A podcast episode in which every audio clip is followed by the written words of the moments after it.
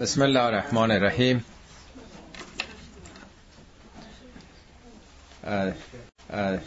سوره عبس رو به توفیق الهی آغاز می‌کنیم. قصدم این بود که در یک جلسه مثل نوبت قبل که 5 سال پیش بود درباره این سوره صحبت کردیم خواستم در یه جلسه ختم بکنم ولی احساس کردم که یه مقداری شاید از یک ساعت تجاوز بکنه خسته بشین و دو بخشش کردیم.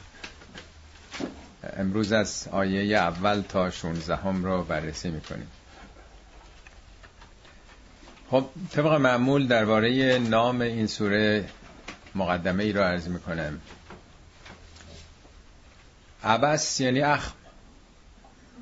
نام یه سوره اخمه یعنی رو ترش کردن. چهره در هم کشیدن. خب ما با صورتمونم سخن میگیم دیگه نیست؟ این سخن معروف زرتوش که بندار نیک گفتار نیک کردار نیک یه چیزی هم باید بهش اضافه کرد. اونم رخدار نیکه. رخ نیک داشتن یا سیمای نیک پندار نیک. رخدار نیک گفتار نیک کردار نیک. ما سه ماهیچه در صورتمون داریم. خداوند تعبیه کرده این ماهیچه ها رو در صورت ما. که حالتهای مختلف اخم و خشم و خنده و خروش و ترس و انواع حالتها رو می‌تونیم به صورتمون بدیم. میگن برای خنده فقط 17 تا ماهیچه کار می‌کنه ولی اخم 40 تا یا 43 تا ماهیچه باید کار بکنه چون با تمام صورت در واقع. ساده ترینش خنده است. معمولا گفتار انسان در واقع نمودار شخصیت او به نظر می‌رسه. سخنگوی بدن گفتار دیگه. خیلی مهمه. زبان انسان. ولی آدم می‌تونه با صورتش هم صحبت بکنه دیگه. اینم خیلی مهمه. در واقع facial expressions با صورت میشه احساسات و عواطف رو بیرون داد. بی نهایت حالت دانشمندان گفتن می‌تونه صورت انسان بگیره به خودش. البته چهار حالت اصلیه ولی همطور که یه تابلو لبخندش رو کن. چند قرنه که مردم رو به خودش مشغول کرده که چه بیانی داره می‌تونه انقدر پیچیده باشه. انشالله در یه موقعیتی راجع به نظری که قرآن درباره حالتهای مختلف صورت داره خدمتون عرض می‌کنم. حال سخن این سوره در واقع هدف این سوره انسان سازیه هدفش تربیته. در واقع می‌خواد بگه نه تنها اندیشه شما نه تنها گفتار شما یا کردار شما بلکه چهرتونم باستاب دهنده درونتونه. مراقب او هم باید باشید. یه سخنیست از دعاهای حضرت علی است آخرش میگه اللهم اغفر لی رمزات الالحاظ. الحاظ یعنی اشاره های گوشه چشم نه با تمام چشم. یه وقت هست که شما احترامی می‌ذارید با کسی رخ در رخ با هم صحبت می‌کنید کاملا نگاه می‌کنید. یه وقت هست که با حالت بیاعتنایی. یعنی مواردی که انسان اهمیت نداده به کسی. چقدر فرق می‌کنه اگه کسی پشت میز نشسته باشه ارباب رجوعی که میان اگه سر وضع خوبی داشته باشه. آدم متشخصی باشه یه جور نگاه می‌کنه ولی یه آدم روستایی باشه سرش هم از رو کاغذش نمی‌خواد بلند کنه که بوله نگاه بکنه. یا با یه گوشه چشمی اشاره می‌کنه. پس چشم آدم حرف می‌زنه. خود اون بیانگر درون ماست. اللهم اغفر لی رمزات الالحاظ. خدایا اون اشاره های گوشه چشم من رو ببخش. و سقطات الالفاظ. اون الفاظی که سقط شده. مثل بچه ای که باید به نه ماه برسه. و شهوات الجنان. اون چیزا که در دلم هست ولی با حق انتباق نداره. جنان یعنی قلب در درون منه. یعنی نه تنها اون چیزی که بیرون جلوه پیدا می‌کنه بلکه اون چیزی که در درونم انسان میپروره باید او هم پاک باشه نه به زبان میاد به عمل میاد بعدن و حفوات لسان اون لغزش های زبان. بنابراین خیلی مهمه که چگونه آدم نگاه بکنه. صورتش حرف می‌زنه با دیگران. قرآن در داستان حضرت نوح میگه وقتی تبلیغ می‌کرد منکران رو اینا گفتن که چطور می‌خوایم ما از تو تبعیت کنیم و ما نرا که تبع که الا الذین هم ارازل و نابادی الرأی بابا پیروان تو ارازل و باشن. با یه نگاه اینا ارازلمان ارازل نه به معنی ارازل و باشه امروزی. یعنی با دید اونها با عینک اونها اینا آدمای بیکس و کارن خون زندگی ندارن درآمدی ندارن باغ و ملک و مزرعه ندارن. پیروان تو فقط همینا آدمای گرسنه هستن. و تو اینا رو بیرون کن تردشون بکن اون وقت ما میایم. پاسخ حضرت نوح تو قرآن هست این آیه سی و یک هوده. میگه البته مفصله بعد میگه ولا تقولوا للذین تزدری اعینکم. من هرگز به کسانی که شما با چشم تحقیر به اینا نگاه می‌کنید هرگز نخواهم گفت لن لن یوتیهم الله خیرا که هرگز خدا اینا رو به جای نمیرسونه چون پولی ندارن. الله اعلم به ما فی نفوسهم. خدا می‌دونه تو دل اینا چه میگذره. من اگه بخوام این حرف بزنم انی از لمن از ظالمی پس نشون میده از اون موقع با چشم می‌شد حقارت رو در واقع بیان کرد تحقیر رو نشون داد. خب در واقع اصل ماجرا که تو این سوره بیان شده مربوط به همون سالای اول بعثته. یعنی نیمه دوم این سوره نیمه دوم سال اول بعثت اومده. مسلمان ها شاید 20 نفرم بیشتر نبودن هنوز. خب پیامبریه که طرح مدبرانه ای داشتن که معمولا در همه فعالیت ها آدم نگاه می‌کنه چه کسانی موثرترن در هر کار تبلیغاتی سیاسی اجتماعی. آدم از دونه درشتا شروع می‌کنه. اگر اونا که تاثیر دارن در جامعه آدمای متشخص جامعه هستن اگر رو اونا کار بکنیم اینا عوض بشن خب الناس علا دین ملوکه هم مردم هم به رفتار و آین کسانی هستن که بر اونا سلطه دارن. این امر خیلی خیلی طبیعیه. پیامبر هم در واقع تلاش کردن که اون سران متکبر و ثروتمند قریش رو اهل مکه رو در واقع دعوت بکنند و اسلام رو بر اونها عرضه بکنند. و واسطه ای در واقع عباس ابن عبدالمطلب رو در واقع میفرسن و حالا با پیغام و پسخامایی بیاونه حالا اونام در واقع با ناز و با خیلی اداب و کرشمه به خاطر منافع خودشون که حالا این مخالفین رو شاید تو این جلسه بتونیم سر جاشون بنشونیم و مثلا تطمیعشون کنیم یا تهدیدشون بکنیم. چند نفر از اونا ابو جهل و نمی‌دونم عتبه و شیبه و یه تعدادی که بودن در تاریخ اینا رو اسمشون رو بردن. اینا به حال یه جلسه ای می‌ذارن با پیامبر.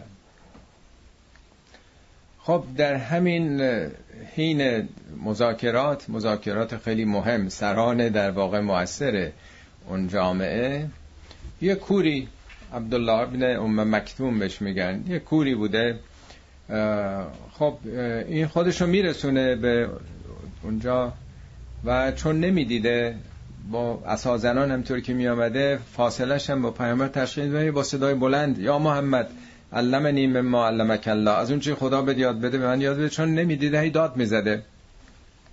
خب پیامبرم وسط یه مجلس مهمی بودن دیگه.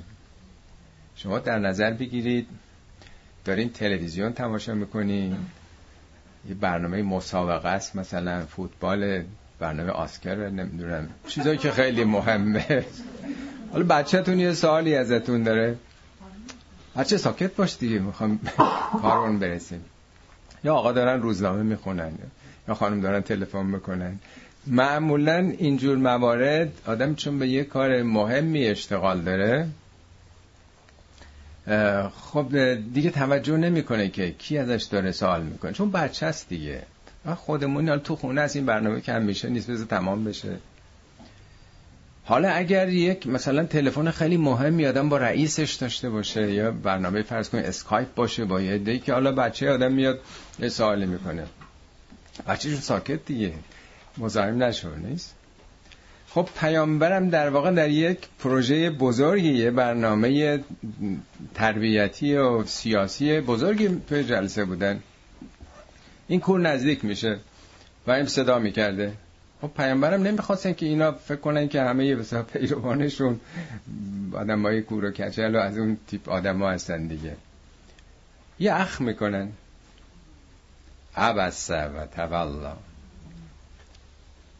یه ذره اخ کرد و روش رو برگردوندن کیه؟ کی داره صدا می‌زنه؟ و رو برگردوندن البته اون که ندید کور که نمی‌بینه. ولی خداوند لطیف و خبیر که می‌بینه دیگه نیست. و بعدم پیامبر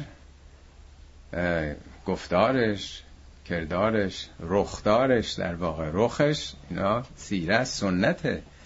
همه چیش باید الگو بشه بمونه.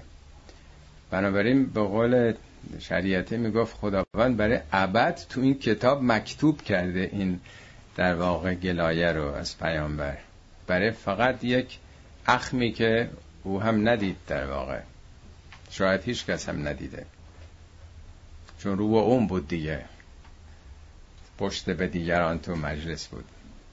به حال این سوره از یک فیشال آپریشن در واقع داره سخن میگه و تأثیرش داره این رو در واقع باز می‌کنه.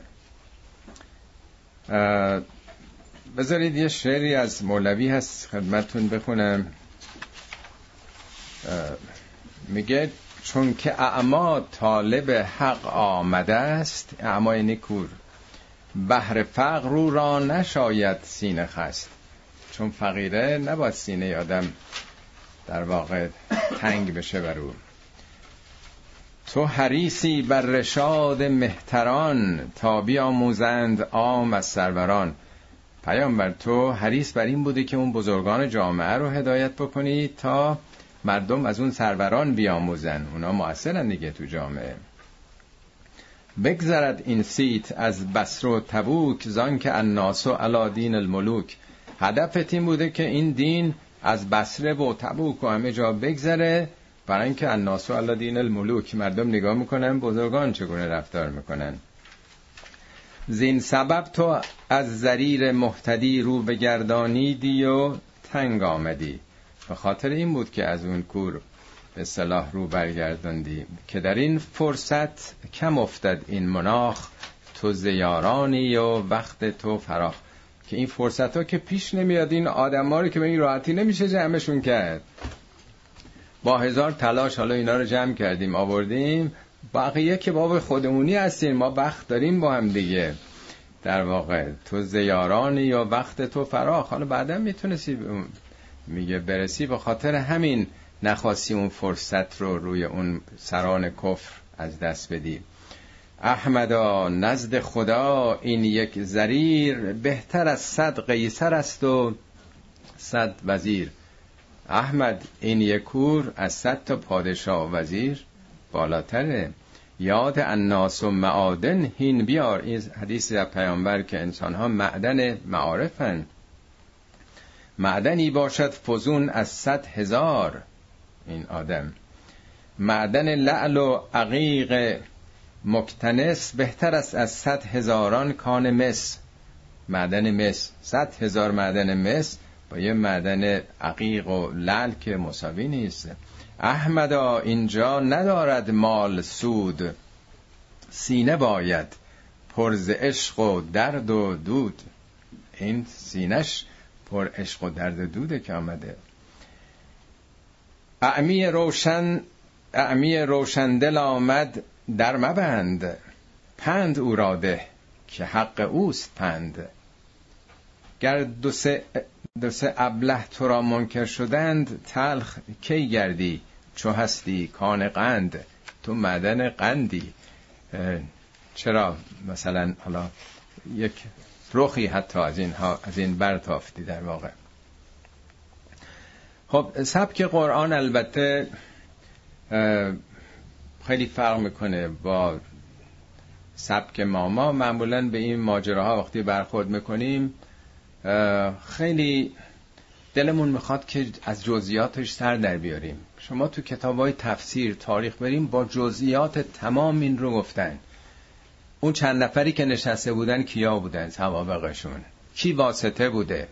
اسم اون کور چی بوده؟ حتی شهر دادن که بعد پیامبر هر وقت این کور رو می‌دید می‌گفت مرحبا بکرد. مرحبا به تو که خدا به خاطر تو من رو تربیت کرد تذکر داد. پیامبر در دو بار که از شهر می‌رفتن بیرون او رو جانشین خودشون قرار دادن این کور رو. این در تاریخ هستش که به جای پیامبر مثل دو سه هفته جنگی جایی می‌رفتن یه نفر در پادگان های ارتشی از افسر جانشین می‌ذارن افسر نگهبان. او جای پیامبر در مدینه رئیس مدینه بود بعد از اون. حالا اینا انقدر دیگه رفتن تو اون تاریخ اصل پیام گم شده که چی می‌خواد بگه. ما قرار نیست که تاریخ بخونیم که چه اتفاقی افتاد زمان پیامبر. اینا خطاب به ماست. به خاطر همینم اصلا نگفته کی این حالا وارد آیاتش میشیم. همش مجهوله. از نظر تاریخی تقریبا مسلمه که خود پیامبر از آیات یه نگاه بکنید خودتون به وضوح می‌فهمین که به پیامبر در ولی نه اسم پیامبر آورده. نه اسم کور آورده نه اسم واسطه رو نه اسم اونایی که نشسته بودن. برای اینکه هدف ما هستیم. یه اتفاقی که افتاده از اون اتفاق داره استفاده می‌کنه در همون یک سال و نیم که از وحی گذشته که در واقع مواظب صحبتی که چهرمون می‌کنه باشیم. اینا خیلی اثر داره. مثل حرف زدنمونه مثل عملمونه. با یه نگاه میشه مثل یه تیر قلب کسی رو سوزوند یا با یه لبخند خوشحالش کرد. همه اینا عملمونه در واقع. حالا وارد سوره میشیم شاید یه مقداری همونجا بیشتر توضیح بهتون بدم. بسم الله الرحمن الرحیم. عبسه و تولا. عبسه فعل مجهوله. رو در هم کشید. اخت کرد. و تولا برگشت. تولا مقابل مثلا سلاس رو آوردن پشت کرده. خب این سرآغاز این ده آیه اول این ماجرا رو تعریف می‌کنه. پنج قسمت داره سوره که حالا به تدریج میریم جلو. آهنگش هم مثل همه. تولا اعما یزکا. ذکر همش با یه خط میشه. خود این راهنمای پیدا کردن بخش های مختلف سوره است. خب قایب آمدنش به قول آقای طالقانی میگه که دعایه اول به صورت قائب بینام آمده. چون دوستی که از دوستش برنجد و نخواهد روبرو از او معاخذه کند و او را برنجاند. نمیگه ای پیامبر به اسم خواد بگه. نه گله ای هست در واقع. پس از این دعایه به خطاب روی در روی محبت آمیز روی می آورد بعد عوض میشه. خود این خیلی مهمه که در واقع می‌خواد یک نوع نارضایتی رو نشون بده. ممکنه ما فکر بکنیم که چطور ممکنه که پیامبر یک همچین به عکس العملی رو نشون داده باشن؟ البته آیات خودتون بخونید خیلی واضح اگر پیش داوری نداشته باشید متوجه میشید. تقریبا مفسرین اهل تسنن بالاتفاق همه گفتن که منظور پیامبره. مفسرین شیعه هم از قرن چهارم سید مرتزا علم الهدا اون برادر سید رزی که این نحج و درست کرده اون نخواسته بپذیره که چطوری همچی نقدی به پیامبره. خیلی هم یادش نبوده که قرآن خیلی بزرگتر از این نقد ها رو داره. اصلا سبک قرآن خیلی بیش از تجلیل و توصیف در واقع تربیت تدبر تذکر خیلی چیزایی. ولی گفته که نه حتما عثمان بوده اونجا. یا گفتن یکی از بنی امیه بوده اون رو, رو در هم کشیده. هی خواستن قضیه رو برگردونن. صد مرتزا تقریبا وسط های قرن چهار هجری متولد شده تا دهه سه چهار قرن پنجم. در دوران آل بویه است. به حال از علمای بزرگ شیعه بوده. می‌دونید آل بویه از اون به بعد شیعه یواش یواش مطرح شد. چون یه آدم بزرگی بوده. اون یه حرفو زده. بعد از اون مفسرین شیعه هم دیگه همه چون این سبک در حوزه ها هست دیگه. میگن قول معروف. وقتی یه آدم بزرگی یه چیزی میگه طلبه که میره اونجا یاد بگیره که دیگه عقل نداره که فضولی کنه بگه چرا اینو گفته شما می‌بینید تا این اواخر دیگه مفسرین شیعه یه جوری مسئله رو میگردونن و گردوندن که نه قضیه پیامبر نبوده در واقع. حالا داستانش مفصله نمی‌خوام استدلالاشون رو بگم. آقای طالاقانی که برعکس به وضوح نشون میده و خیلی از مفسرین دیگه هم خیلی روشن این رو در واقع باز کردنش. بر حال عبس و تولا ان جاءه الاعما همینی که یک کوری به سراغش اومد. و ما یدری که لعله یزکا تو چه می‌دونی؟ شاید او تزکیه بپذیره پاک بشه. خب به کی داره میگه ما یدریکه یزکا بوده یتزکا تزکیه یعنی پاک شدن. مثلا مثل درخت درختی که شاخ و برگشو می‌زنن گل روزی که شاخ و برگو می‌زنن تریمش می‌کنن تا رشد بکنه. تزکیم یعنی با پاک شدن نفس انسان رشد می‌کنه بالا میاد. اتفاقا جالبه که 16 بار این کلمه ما ادراکه و ما یدریکه تو قرآن اومده. همه جا درباره قیامت ما و ما ادراک ما یوم الفصل ما یوم القیامه یا ما لیلت القدر. همش پدیده های پیچیده است. این یکیش راجب هدایته. نشون میده مسئله این که کی حالا قابلیت هدایت داره یا نداره. مثل قضیه قیامت پیچیده است. ما کجا می‌فهمیم که این هدایت شده یا نشده؟ انقدر پیچیده است این امور. توی یکی از جنگ ها که پیامبری سرداری رو فرستاده بودن توی قبیله وارد شد و بعد زد اون رئیس قبیله رو کشت با اینکه چیز اظهار اسلام کرده بود. داستان مفصله تو تاریخ آمده. وقتی برگشت پیامبر چند بار دستشون بلند کرد. خدا یا شاهد باش من از اون کاری که خالد کرد بیزارم. بعد گفتن تو از کجا می‌دونی؟ گفت نه اینا ریاکارانه ادعای اسلام کرد. گفتن تو دل او رو شکافتی دیدی تو قلبش که ادعای ریاکاری بود. اسلام همین به زبان آوردنه. بنابراین این خیلی مهمه که کسی هدایت شده یا نشده. تا کجا می‌دونی؟ اصلا چه عاملی باعث میشه که تو بفهمی که کی توجه به خدا داره یا نداره؟ و ما یدری که لعله یزکا او یزکر و فتنفعه ذکرا. یا اینکه یزکر رو یزکر هم بوده یتذکر این تش ادغام شده در زال یعنی ذکر بگیره پند بگیره. فتنفعه ذکرا. ذکر بیداری. ذکر مقابل نسیانه. آدم یادش میره قافل میشه فراموش می‌کنه. ولی ذکر یعنی هشدار تلنگر بیداری از خواب کسی رو بیدار کردن. اولین میگه یزک ها شاید این تزکیه نفس پیدا بکنه. شایدم ذکر بگیره این پند رو بگیره در جانش و این ذکر به نفش تمام بشه. چند تا آیه قرآن هست میگه فذکر ان نفعت ذکرا. اگه ذکر می‌بینی مفیده تذکر بده. یا میگه فان الذکرا تنفع المؤمنین.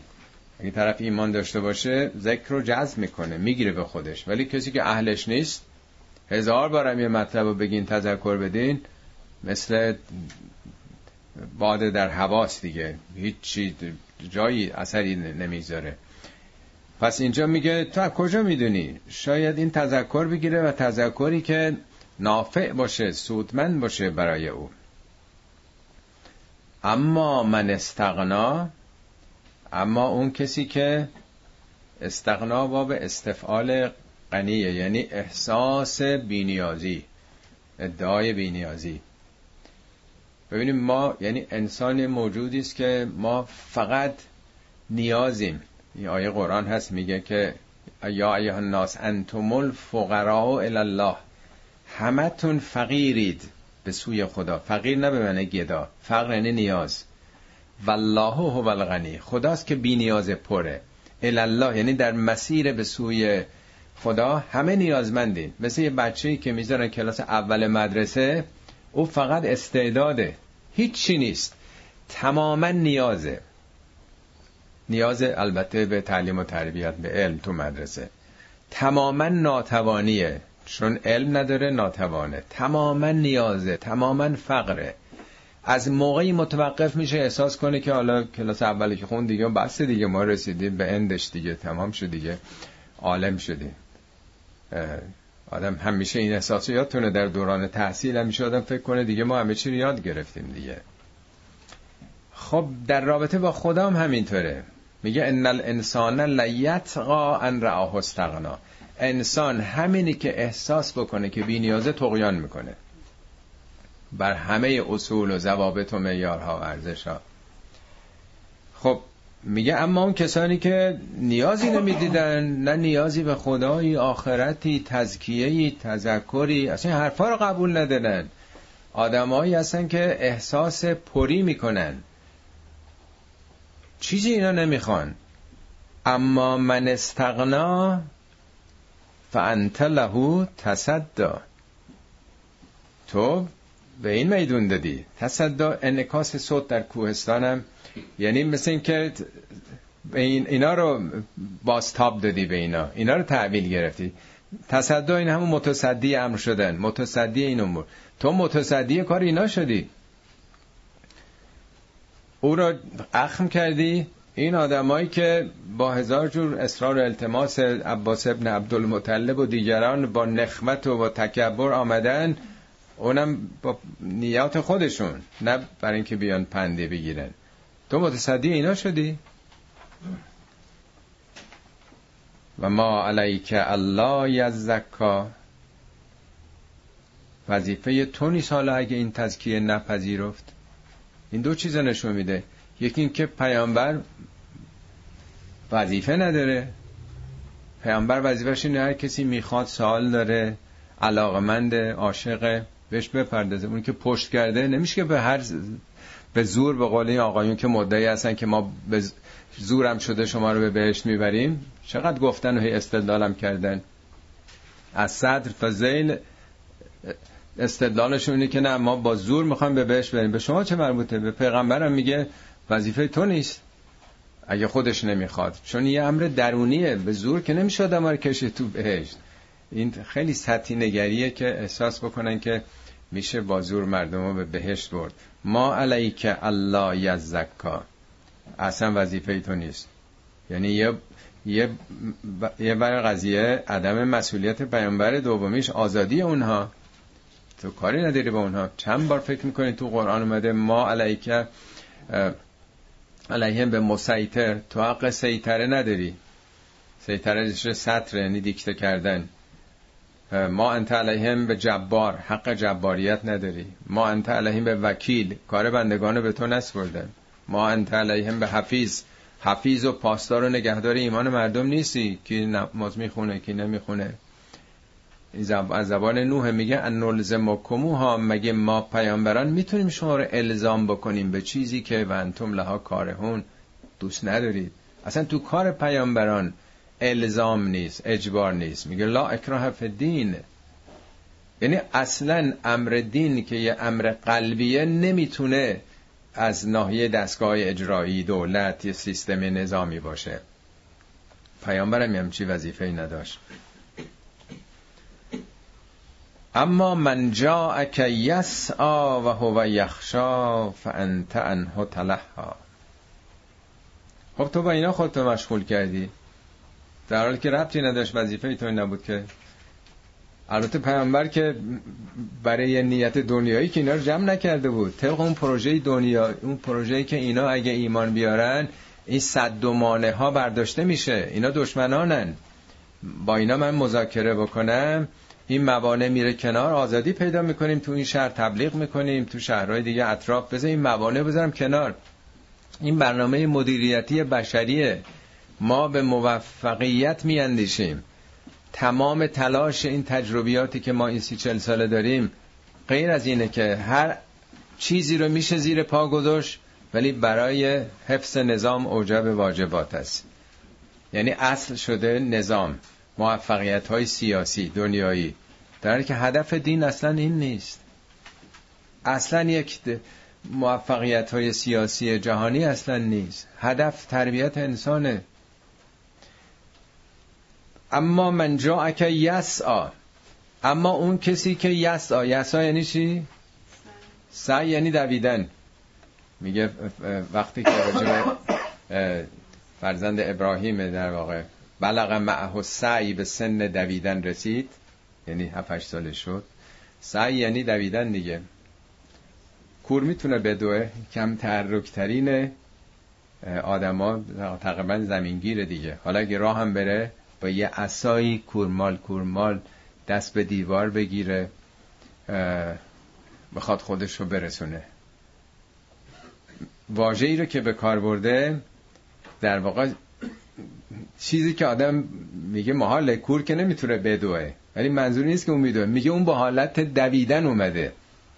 دویدنی در حد خودش یک در واقع نابینای روشندل. دلش بینا بود. بقیه اونها کور بودند. ظاهرشون بینا بود. این برعکس. یک کوری است که دل روشنی داره. زمیر پاک و روشنی داره. اما من جا اک یسعا و هو یخشا در حالی که خشیت داشت. این واو حالی است در واقع. یعنی با تکبر نیمده. طلبکارانه نیمده. خشیت در واقع ترجمه می‌کنن ترس ولی ترس بیانگر عمق معنای این واژه نیسته خشیت یک نوع دلنگرانیه. از آخرت خودش از آینده خودش از تزکیه نفس خودش. در قرآن هست میگه انما یخش الله من عباده العلماء. بندگان دانشمند از خدا خشیت پیدا می‌کنند. یعنی به نسبتی که دانش پیدا می‌کنن به شگفتی های جهان هستی اون احساس هی پیرت و حیبتی که بهشون دست میده اونو بهش میگن خشیت. یعنی این در برابر عظمت ملکوت خدا واله است شیداست حیرت زده است. در این حالت با شتاب خودش رسونده. فانت انها ها تو از او خودتو به یک کار لحو مشغول کردی. فانت انها تله تله ها از همون لحوه. در واقع. باب تفعول در واقع. یعنی مشغول شدن به یک کاری و غفلت از یک کار مهمتر. شبیه این دو تا آیه تو قرآن هستی که اول سوره یاسین یادتون هست؟ داستان سه تا رسولی که خدا برای هدایت یه قومی میفرسه اون سه تا رسولان جزو هواریون بودن دیگه. رسولان در واقع عیسی ولی چون عیسی رسول خدا بود قرآن میگه که از ارسلنا الیهم اسنین فکذبوهما. دو نفر فرستادیم. شهر انتاکیه بوده همین آنتالیای فعلی ترکیه. میگه فکذبوهما. تکذیبش کردن. فایدناهم به سالسن سومی رو فرستادیم. حواریون حواری سومی هم بازم تکذیب کردن. بعد میگه و جا من اقصى المدینه رجل یسعا از دورترین نقطه شهر یه نفر در حالی که میدوید خودش رسوند به اونجا. و جا من اقصى اقصا یعنی دور دیگه اقصا نقاط. مدینه منی شهر. و جا من اقصى المدینه رجل یسعا قال یا قوم تبع المرسلین. گفت هموطنان از اینا تبعیت بکنید. اینا که ازتون پولی نمی‌خوان. اینا که اجر نمی‌خوان. اینا که نمی‌خوان رئیس بشن. اینا همه هست اون سوره یاسین اول بخونین میگه مالی الا اعبد الذی فطرنی. چرا من عبادت نکنم اون کسی رو که من رو آفریده به سوی او دارم برمیگردم؟ من باور می‌کنم من اعلام می‌کنم. خطبه پرشورش هست توی قرآن. می‌زنن میکشنش دیگه تیکش می‌کنن ولی همین یکی راندمان همینه. خدا سه تا رسول فرستاده یه آدم ده دقیقه ای که بعدم جانشو گرفتن. میقیلت خل الجنه. خدا گفت وارد بهشت بشو. قال یا قوم یا قوم ای گفت ای کاش قوم من می‌دونستن که خدا چگونه من رو پاک کرد. به ما غفر علی ربی و جعلنی من المکرمین. من جزو کرامت داران شده. یعنی همین راندمان رسید دیگه. هدف همین بود که یه کسی به نمایش بذاره. حالا یه نفر بود. اونم از تای شهر جنوب شهر. به تعبیری که ما تو ایران میگیم. لازم نیست که حتما. مهم اینه که این ابتلاها صورت بگیره. در جای دیگه هم باز هستش تو قصص داستان اون مؤمن در واقع آل موساس اونم میگه و جا من اقصال مدینت رجلانی اصحاب اونجا هم باز یه نفر نشون میده در قفلت مردمانی چگونه یک کسی بیدار میشه. به پیامبر خود مام هست میگه که اون آیه که تو سوره جن خیلی ها گفتن لابد اونها جنی ها هستن تو سوره احقاف ظاهرا.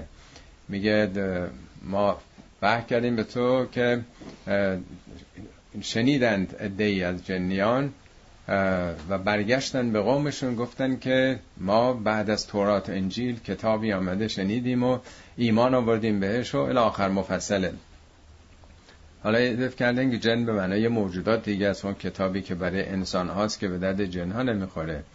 ولی شماها رو که کسانی که معنوسن زبانتون عربیه تو همین شهر دارن زندگی می‌کنن. اینا قبول ندارین یه عده از بیگانگان از فرض کنید ایران از روم از نمی‌دونم حبشه آمدن شنیدن ایمان آوردن و برگشتن به سوی قومشون. تو اون مجلس هم نبودن. همین که پیامو گرفتن ایمان آوردن. پس همیشه این یتزکا که میگه یه دی مثل اسفنج هدایت رو جذب می‌کنن جلب می‌کنن. یه دی هم مثل سنگ در واقع آذرین هستن. هیچ نمی‌تونه جذب بکنه.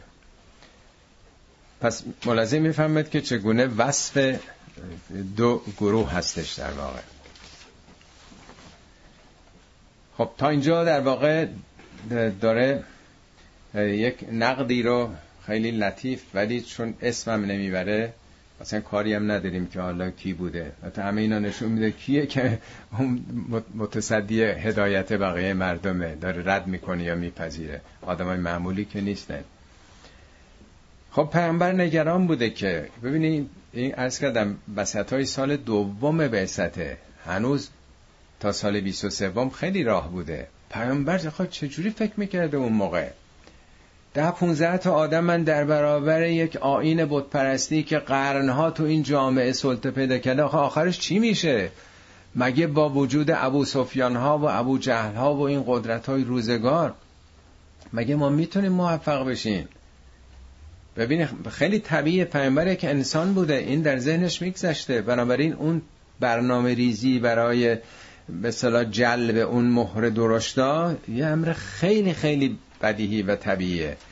ولی همین جاست که در واقع این چیزی که به نظر ما صد در صد درست میاد می‌خواد بگه نه مسئله درون انسان هاست. ما سیاهی لشکر نمی‌خوایم. ما نمی‌خوایم حالا چهار تا از این گردن کلفتا ایمان بیارن بقیه هم مثل گوسفند دنبال اینا بیفتن. به قول شریعتی میگه هر انقلابی قبل از آگاهی فاجعه است. پس اون که مهمه فقط یه تغییر سوری یه جامعه نیست. ان الله لا یغیر ما به قوم حتی یغیر ما به انفسهم تا نفسانیات زیر رو نشه تغییر نکنه تحولی اتفاق نمیفته. حالا آیه بعدی در واقع داره به پیامبر یک نوع دلداری میده. کلا بابا این حرفان نگرانی ها نیست. انها تذکره. اینا بیدار باشه این حرفا. فمن شاء ذکره هر کی که بخواد ذکر میپذیره. فمن شاء مشیت انسانه. هر کی دلش خواست ذکر میپذیره. یعنی در واقع می‌خواد رفع نگرانی پیامبر بکنه که کلا داریم حرف رو این نگرانی ها اینا رو بذار کنار. ما چند نفریم مگه کجایی کاریم؟ قدرت حاکم چیه؟ هزار ساله که اینا اینجوری دارن فکر می‌کنن زندگی می‌کنن. مگه میشه ابرقدرت روم ابرقدرت ایران؟ ما توی نقطه عقب افتاده عربستان ما کجای عالم هستیم؟ کلا انها تذکره. اینا بانک بیداریه. هر کسی خواست میاد جلو. این به صلاح بشارت هاست که مولوی میگه مصطفی را وعده کرد الطاف حق. گر بمیری تو نمیرد این سبق. من کتاب و معجزت را رافعم پیش و کم کن راز قرآن مانم کس نتاند بیش و کم کردن در او تو به از من حافظی دیگر مجو. مفصله که آخرش هم میگه خیلی بیش از اون که بعد داده شد. دیگه من مناره پر کنم آفاق را کور سازم در دو چشم آق را. چه جوری همه مساجد به کجا می‌رسه و چه خواهد شد؟ خب اینا در واقع یک نوع رفع اون نگرانی است به دلت راه نده اینها رو.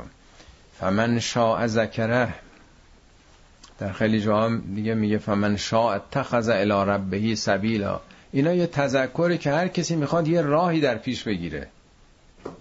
راه به سوی خدا هم بینهایته. فمن شاء اتخذ الی ربه سبیلا. ببینه من از چه طریق می‌تونم برم به سوی خدا.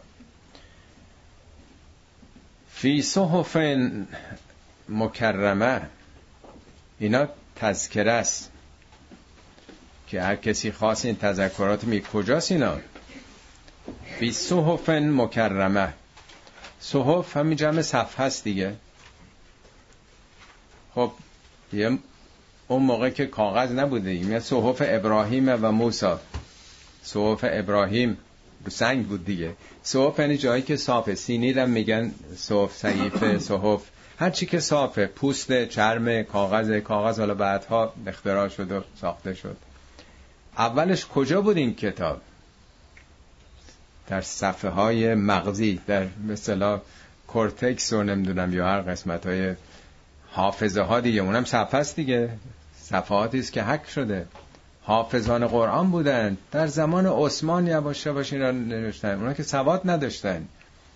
ولی هر دروس سه تا آیه متوسط می آمد اینا در نمازهای یومیه تکرار می‌کردن. شبان بلند می‌شدن میخوندن. همه حفظ بودن.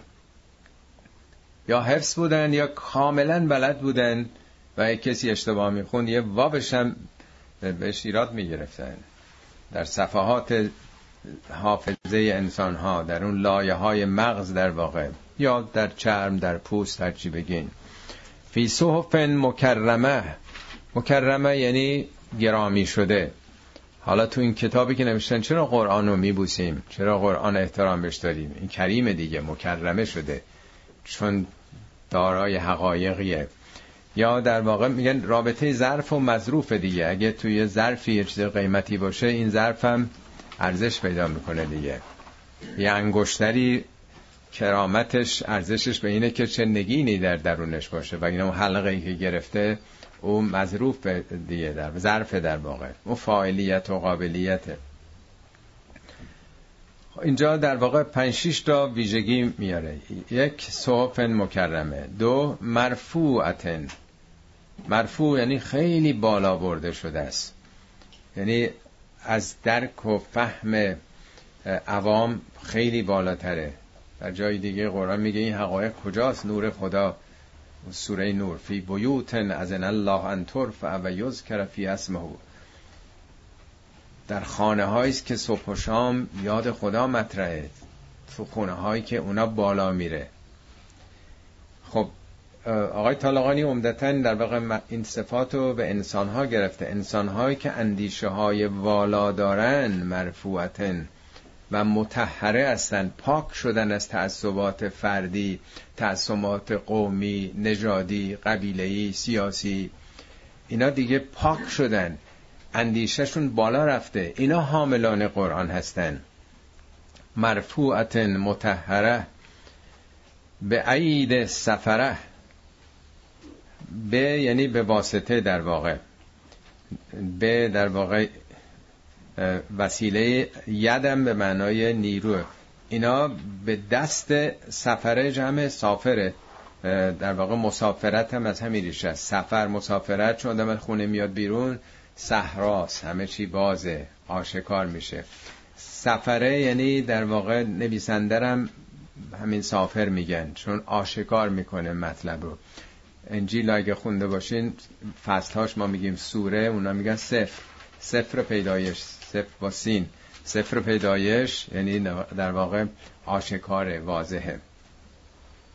خب این حقایق به دست چه کسانی منتقل شده؟ به عید سفره به دست سفیرانی. خدا هم سفیرانی داره.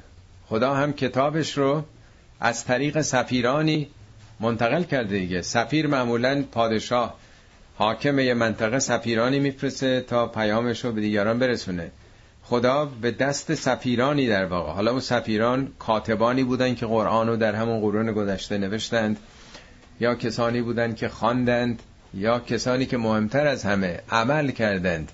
یعنی با دانششون با علمشون با احسانشون با ایمانشون سفیران خدا بودند.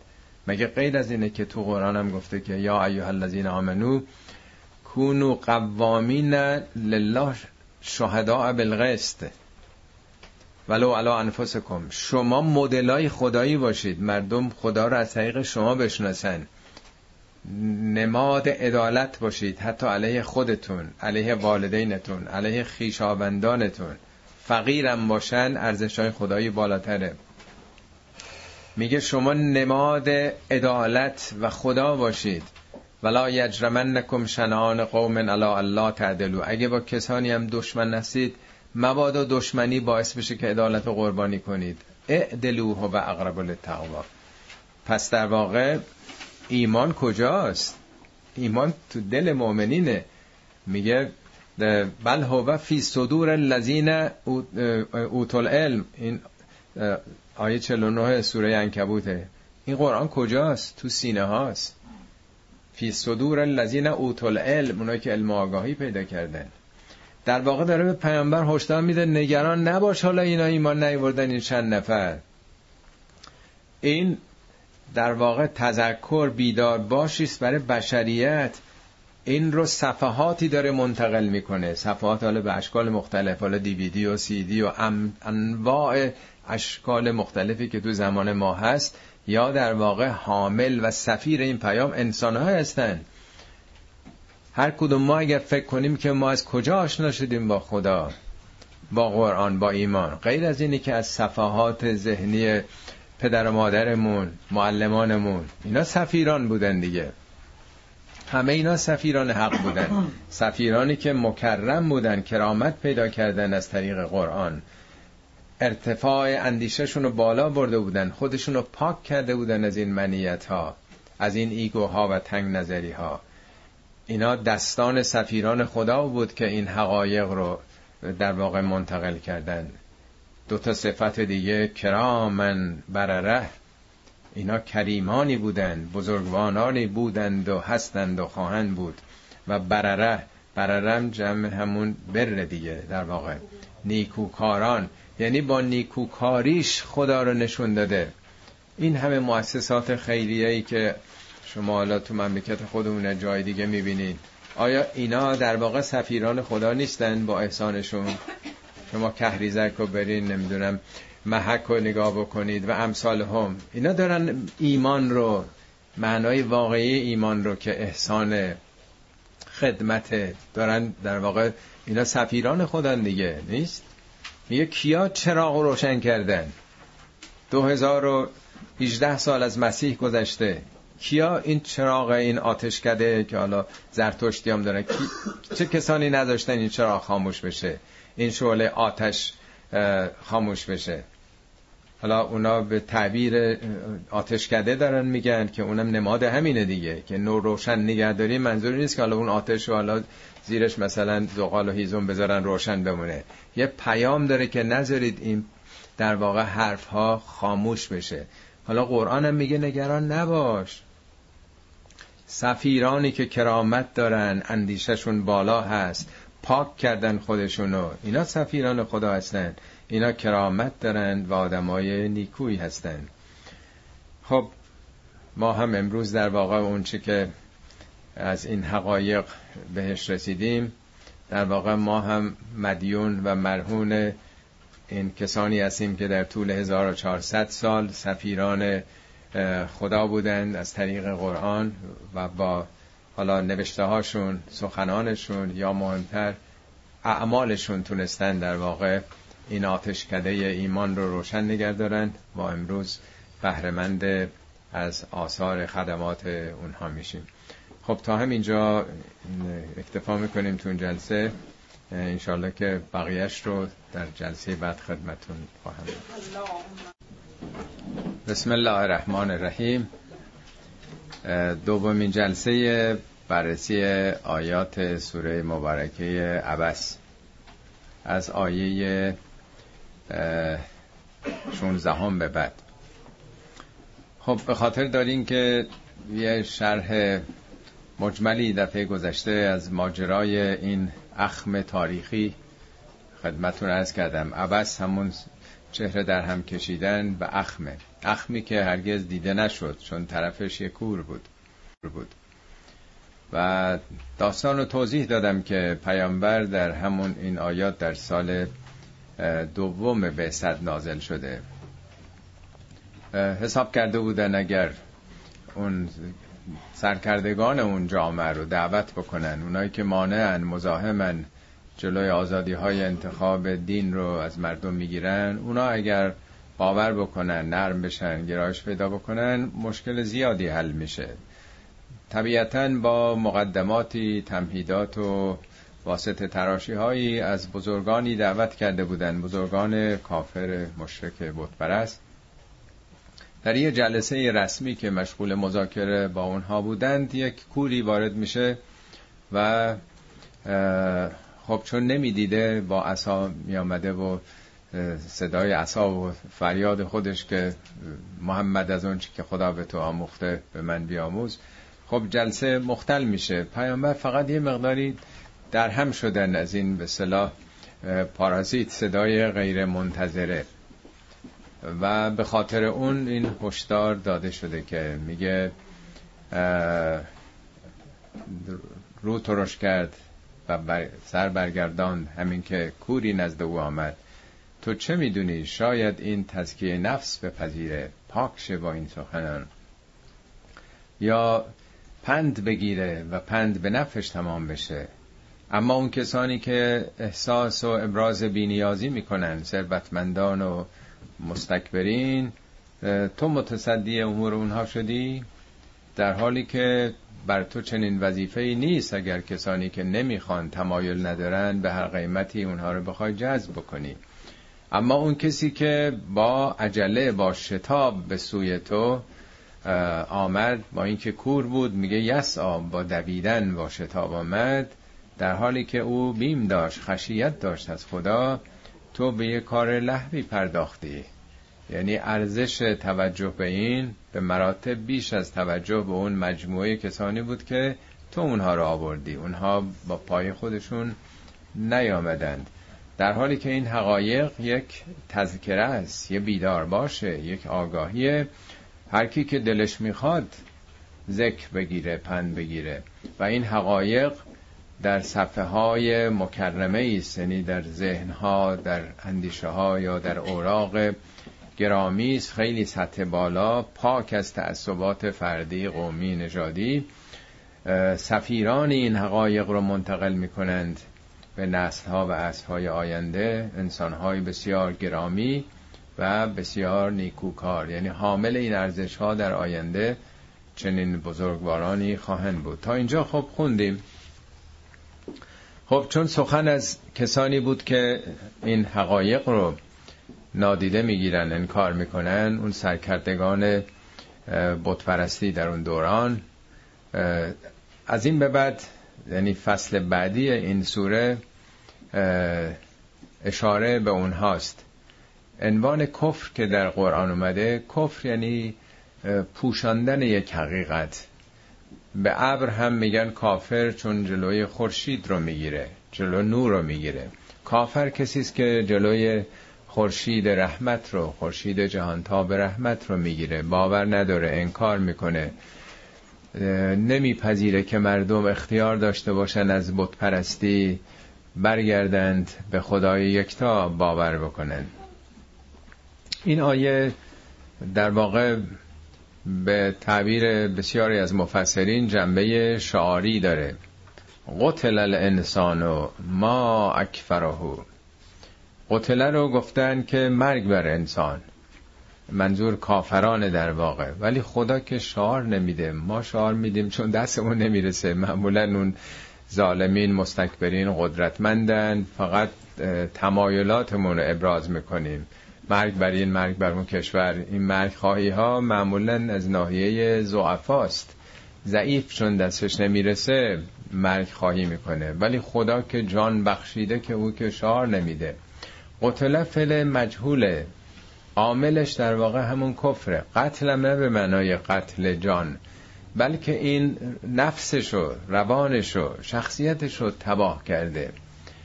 قتل الانسانو ما اکفره چه عاملی باعث شده که این نمی‌خواد بپذیره؟ میپوشونه این حقیقت رو. نادیده میانگاره. شبیهش دو سه جای دیگه قرآنم اومده. یه جا میگه قتل الخراسون. خراسون کسانی هستن که با حدس و گمان تیری در تاریکی آدم رها بکنه. یعنی نه رو شناخت نه رو آگاهی نه رو مطالعه. همینجوری تخمینی دنبال یک راهی یک, یک آرمانی را میفتن الذین هم فی قمرت ساهون. در گرداب قفلت غرقن اینا. قتلنه که خدا بگه مرگ بر اینها. خدا که بر بندگانش مرگ نمیفرسه یعنی اینا با این تبعیت از دانسته های وهمی تقلید از اوهام در واقع خودشون رو دارن به هلاکت به نیستی میندازن. حالا میگه که خب چه عاملی باعث شده که این انکار می‌کنه؟ من ای شیء خلقه. خدا این از چی خلقش کرده؟ در جای دیگه قرآن هست میگه ام خلقو من غیر شیء ام هم الخالقون. شما از هیچ آفریده شدید؟ یعنی همینجوری حالا قدیم یادتونه می‌گفتن آجر بذارید رطوبت باشه از زیرش اغرب در میاد. همینجوری که در نمیاد.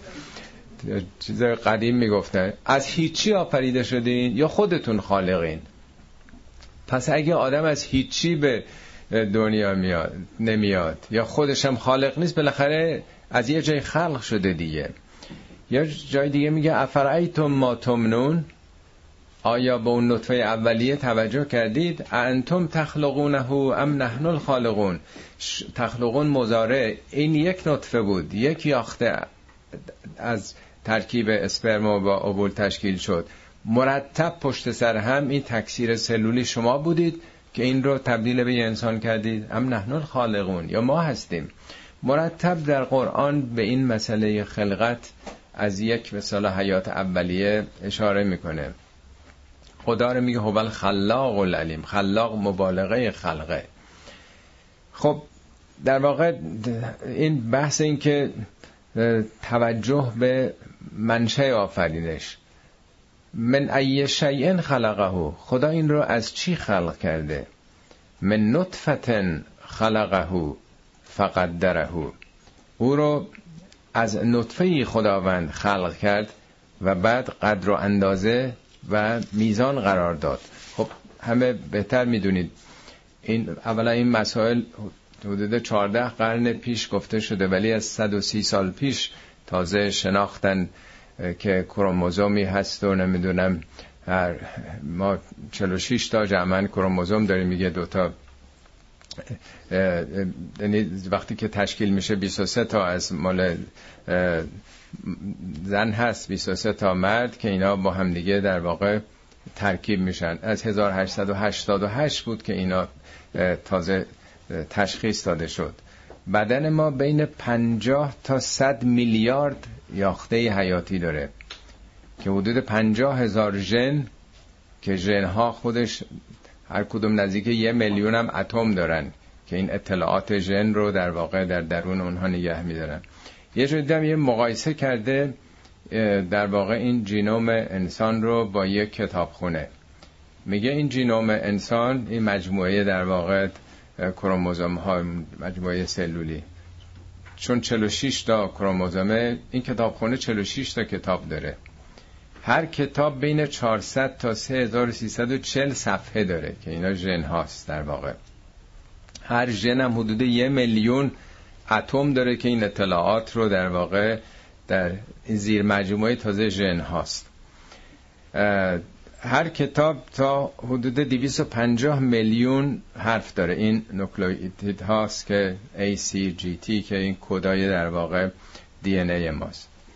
6 میلیارد حرف داره که تا همه این کتاب خونه با این عظمت در یه هسته سلول که از یک نوک سوزن کوچیکتره حالا جالبه که میگه هر سلولی که برای خودش یک کتابه هر کدوم در واقع از اینها یک کپیش تو تک تک سلولای دیگه ما هم هست. یعنی هر کدوم از سلولای بدن ما که این جمعیت رو داره که حدود 6 هزار برابر جمعیت 6 میلیون برابر جمعیت کره زمین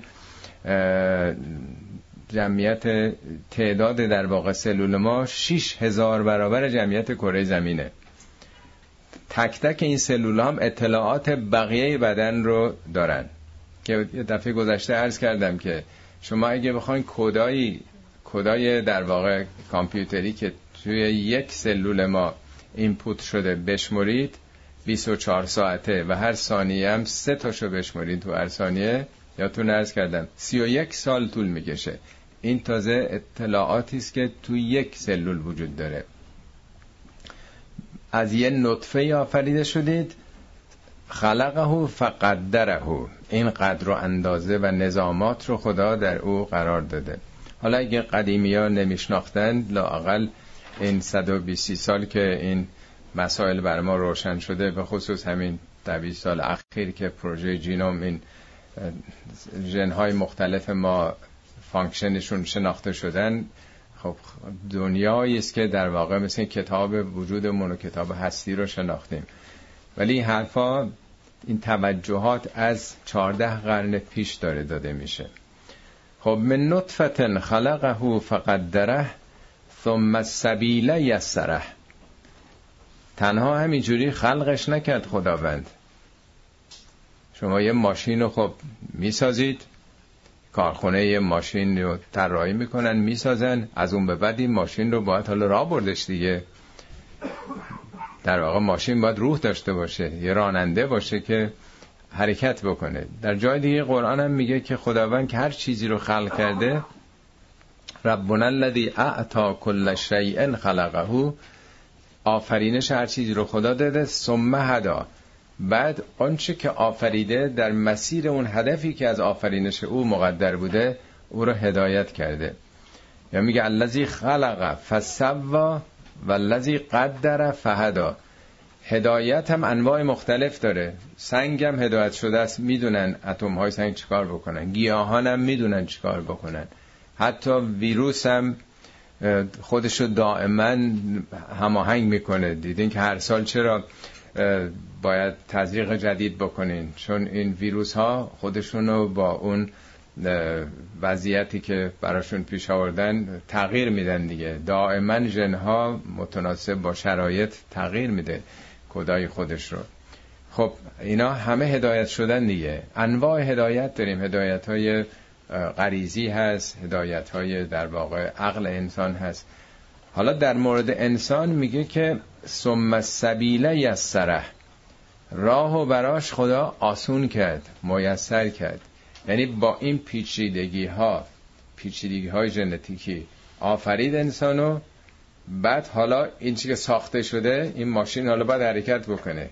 کجا بره؟ یک به سلام مغزی که یک چنین پیچیدگی هایی داره. سوره انسان اینطوری آغاز میشه. میگه که انا خلقنا الانسان من نطفت امشاجن. ما انسان رو از یک نطفه بسیار پیچیده ارز کردم امروز از نظر علمی این پیچیدگی ها رو درک می‌کنن که چقدر حیرت آوره. تعداد کودایی که ارز کردم تو یک سلول ما هست حدود هزار برابر ستاره های کهکشان راه شیری هست. این ستاره که بالا سرمون می‌بینیم تعداد در واقع این کدای داخلی در واقع سلولای بدن ما. خب خیلی پیچیده است. با استعدادهای مختلف. چیزای وراثتی که منتقل میشه از پدر یا مادر. حامل تمام اطلاعات نسلهای قبلی هم هستش. همه اینا داره با خودش حمل میشه. انا خلقنا الانسان من نطفت امشاج نبتلی. و بعد به میدان زندگی به میدان ابتلا انداختیمش. همین جوری هم روانش نکردیم توی زندگی. فجعلناه سمیعا بسیرا اون رو با ابزار سمع و بسر ببینه و بشنوه. خودش تجربه کنه طبیعت رو مشاهده و تجربه و بعد بشنوه تجربیات دیگران رو. به همینم هم اکتفا نکردیم. انا هدیناه سبیل راه رو هم بهش نشون دادیم. یعنی هم ابزار شناخت دادیم. سمع و بسر و فعاد اون ستاد مرکزی که این اطلاعاتی که با این دو شاخک چشم و گوش گرفته میشه پراسس بکنه این اطلاعات رو. راه هم هدایت کردیم. اما شاکرن اما کفورا حالا به اختیار خودشه می‌خواد راه شکر رو بره. شکر یعنی بهره برداری و استفاده بهینه از نعمات در اون جهتی که آفریده شده حد اکثر استفاده رو بکنه یا همه اینا رو نادیده بگیره بگه مثلا خالقی نداشتن نیروی جاذبه آفریده انسانو. خود به خود به وجود آمده. میلیون ها جهان بوده که از بین رفته حالا این یکی نظم پیدا کرده. تصادف. یعنی قانون تصادف رو میپذیرن که خود به خود بوده ولی اینکه یه طراحی داشته زیر بار اون نمی‌خوان برن. قتل الانسان ما اکفره من ای شیء خلقه من نطفت خلقه فقدره. ثم السبیل یسره. در یکی از جلسات درس کردم. چند سال پیش اونا که به خاطر دارن یه پروفسور انگلیسی بود که 60 سال تبلیغ ضد خدایی می‌کرد. استاد دانشگاه انگلیس بود. همه جای دنیا هم دعوت می‌کردن. بعد از این به نتیجه رسیدن پروژه جینوم و مذاکراتی که بعضی از این دانشمندان خداشناس باش کردن رسما اعلام کرد که من از تمام کسانی که در این 60 سال باعث گمراهیشون شدم عذرخواهی می‌کنم.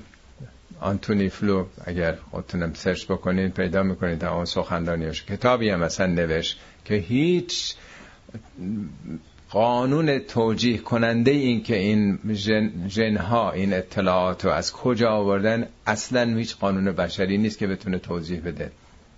جز اینکه یک طراحی داده باشه داشته باشه. ماده نمی‌تونه فی نفسه این همه دانش رو در واقع به صورت انباشته قبل از اینکه به وجود بیاد این طراحی رو کرده باشه.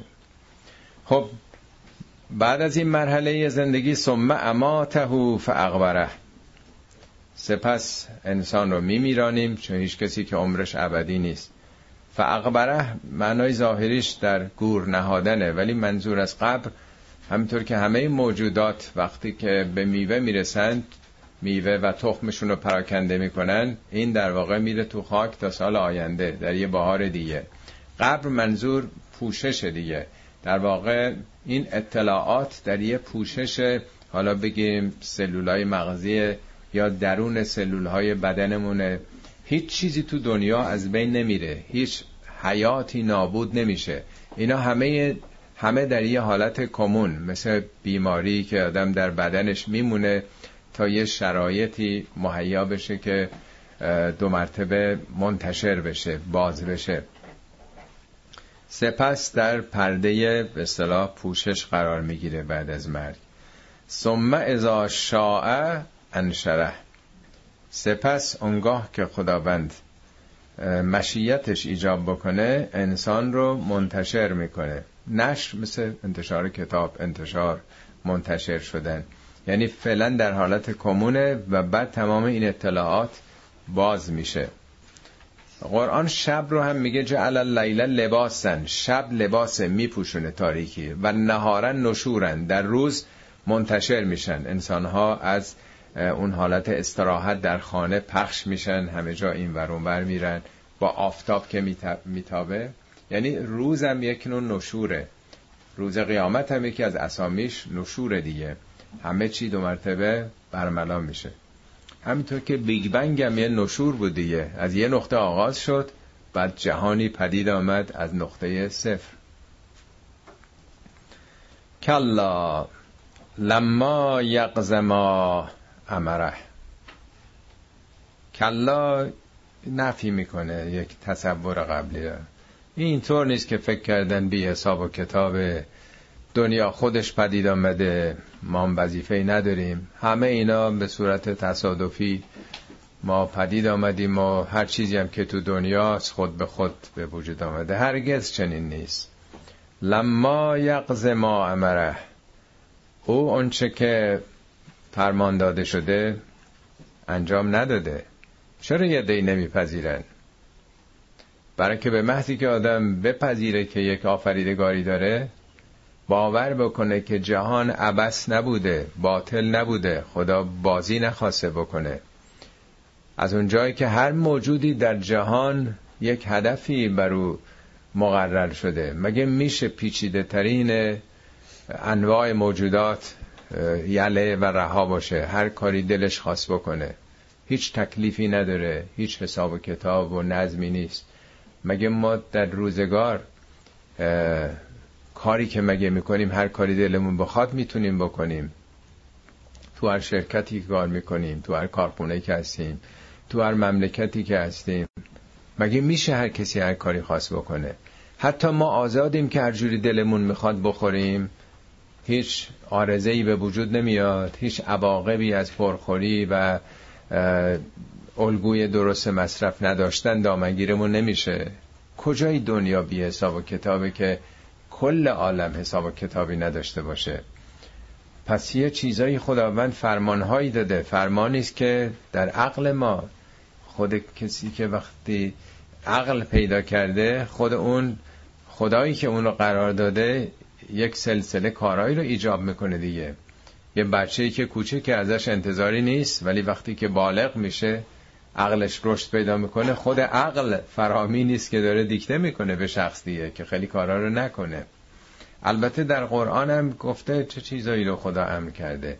امر الله یعبدو الا الله خدا امر کرده که جز خدا بنده هیچ کس نباش. بارها در قرآن گفته که مخلصین الله الدین اخلاص صد درصد یعنی خدا یکتا. این از اوامر مهم قرآن. یا امر ربی بالقسط. خداوند شما رو به قسط و عدالت فرمان داده. یا میگه ان الله یامرکم من تعد الامانات الى اهلها. امانات به اهلش برگردونید. و اذا حکمتم بین الناس ان تحکموا بالعدل. حکمتون حکومتون باید عادلانه باشه. این اوامرم هست. یعنی در واقع یه دی با شانه خالی کردن از پذیرش خدا نمی‌خوان زیر بار مسئولیتی برن. دلش نمی‌خواد آدم هیچ صاحب اختیاری داشته باشه. می‌خواد هر کاری دلش می‌خواد بکنه. یعنی اربابش فقط منیتاش خداش منه. میگه ارایت الذی من اتخذ الهه هوا؟ توجه کردی به اونهایی که الهشون هوای نفسشونه. خود پرست دیگه نیست؟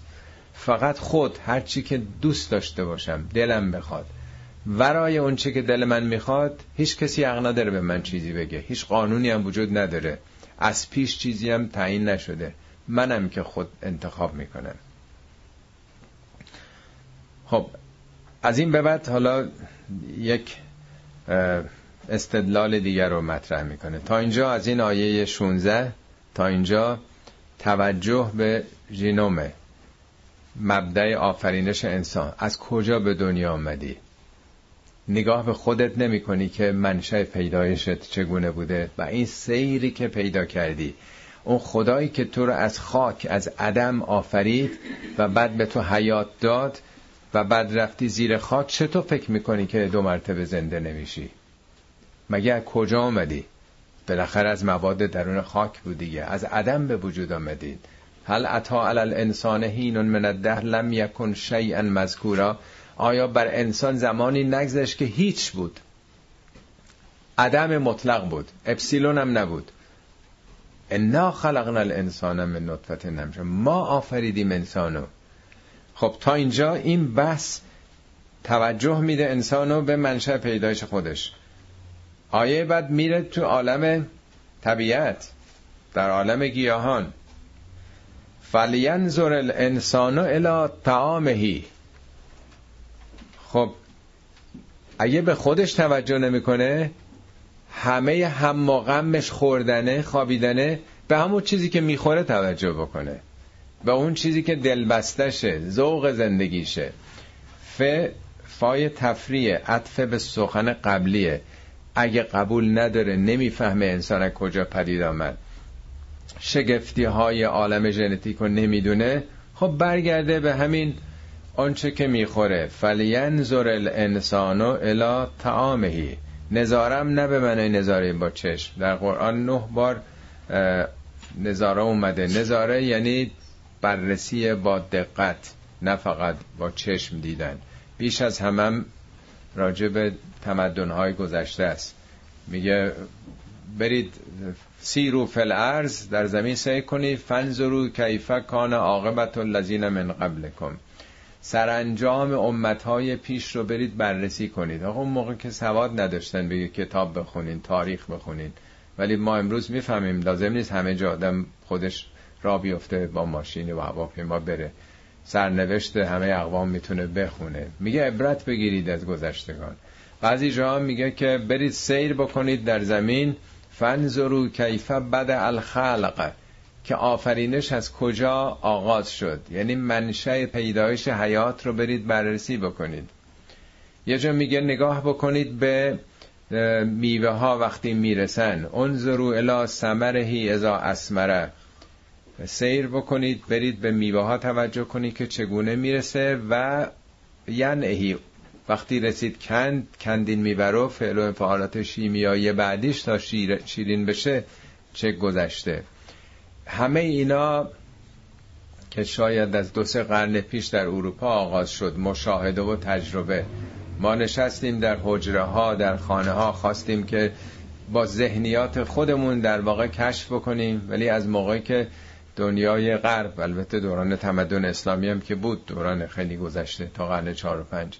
رفتن تو طبیعت به نظاره پرداختن کشف شد. انقلاب علمی به وجود آمد شناخت حاصل شد.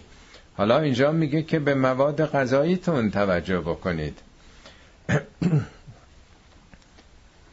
انا سببنا الماء سبن این ما بودیم که باران رو سیلاسا فرستادیم. ثم شققنا الارزش شقن بعد زمین رو به گونه خاص شکافتیم. سبنم در واقع به صورت نکره اومده در واقع حالت خاصش رو داره میگه.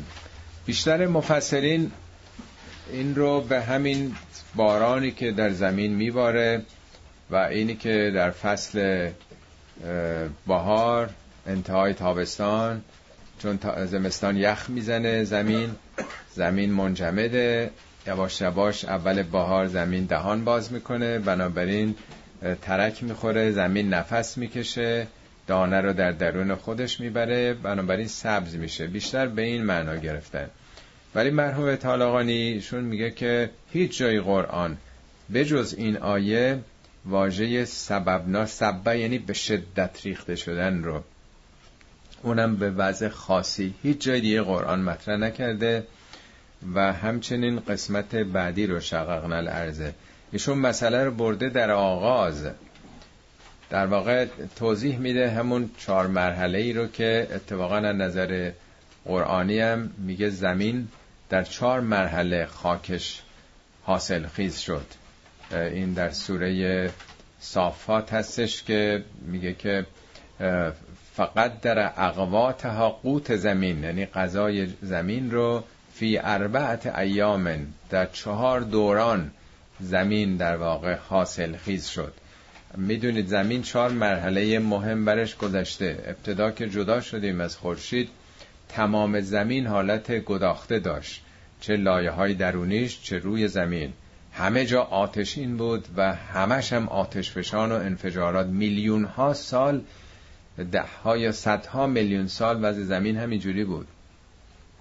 بعد از اون میگن که برخورد ستاره های دنبالدار که حامل آب بوده به زمین وقتی برخورد کردن حدود یه برابر نیم به اندازه آب فعلی زمین رو کره زمین ریخته شده. بعضی هم گفتن که تئوری های مختلفه یعنی بیشتر البته همینو میگن که این گازهایی که از این انفجارا به وجود آمد گازهای مختلف سرانجام مثلا اکسیژن و هیدروژن مثلا ترکیب شدن و آب به وجود آمد. ولی عمدتا نظریه اینه که آب از بیرون بر زمین آمده. خب بعد از اون آب ها نفوذ کرده در اون طبقات زمین. اولا همه جا چون مثل آب سردی که روی قوری که داغ شده قابلمه داغ بریزین همش بخار میشه دیگه. میلیون ها سال زمین همش بخارهای سنگین بود تا ارتفاع زیاد با تراکم زیاد بخارها. در طول صدها میلیون سال بعد یواش یواش اینها آرام شد. این آبایی هم که به زمین نفوذ کرده بود در طبقات داغ زیرین که رفت به صورت آبفشان ها 200 میلیون سال زمین همش آبفشان بوده. مثل چاهای نفت که منفجر بشن تمام زمین این چنین بوده. از درون زمین این درون حرارت های چند صد درجه این ترکیبات شیمیایی مواد با هم قاطی می‌کردن همش ریخته رو زمین. و بعد این میلیون ها سالی که این رگبارهایی که میگه انا سبب نلماعه یعنی سیلوار 24 ساعت بارون های سیلاسا بوده رو کره زمین. اینا سیل ها که را میفته سنگ ها رو میغلطونده به هم میخورده همه خورد می‌شدن و بعد آب دیدین یه آبشار وقتی میریزه بعد از 100 سال 200 سال چطور سنگ و میساوه. میلیون ها سال به هم خورده.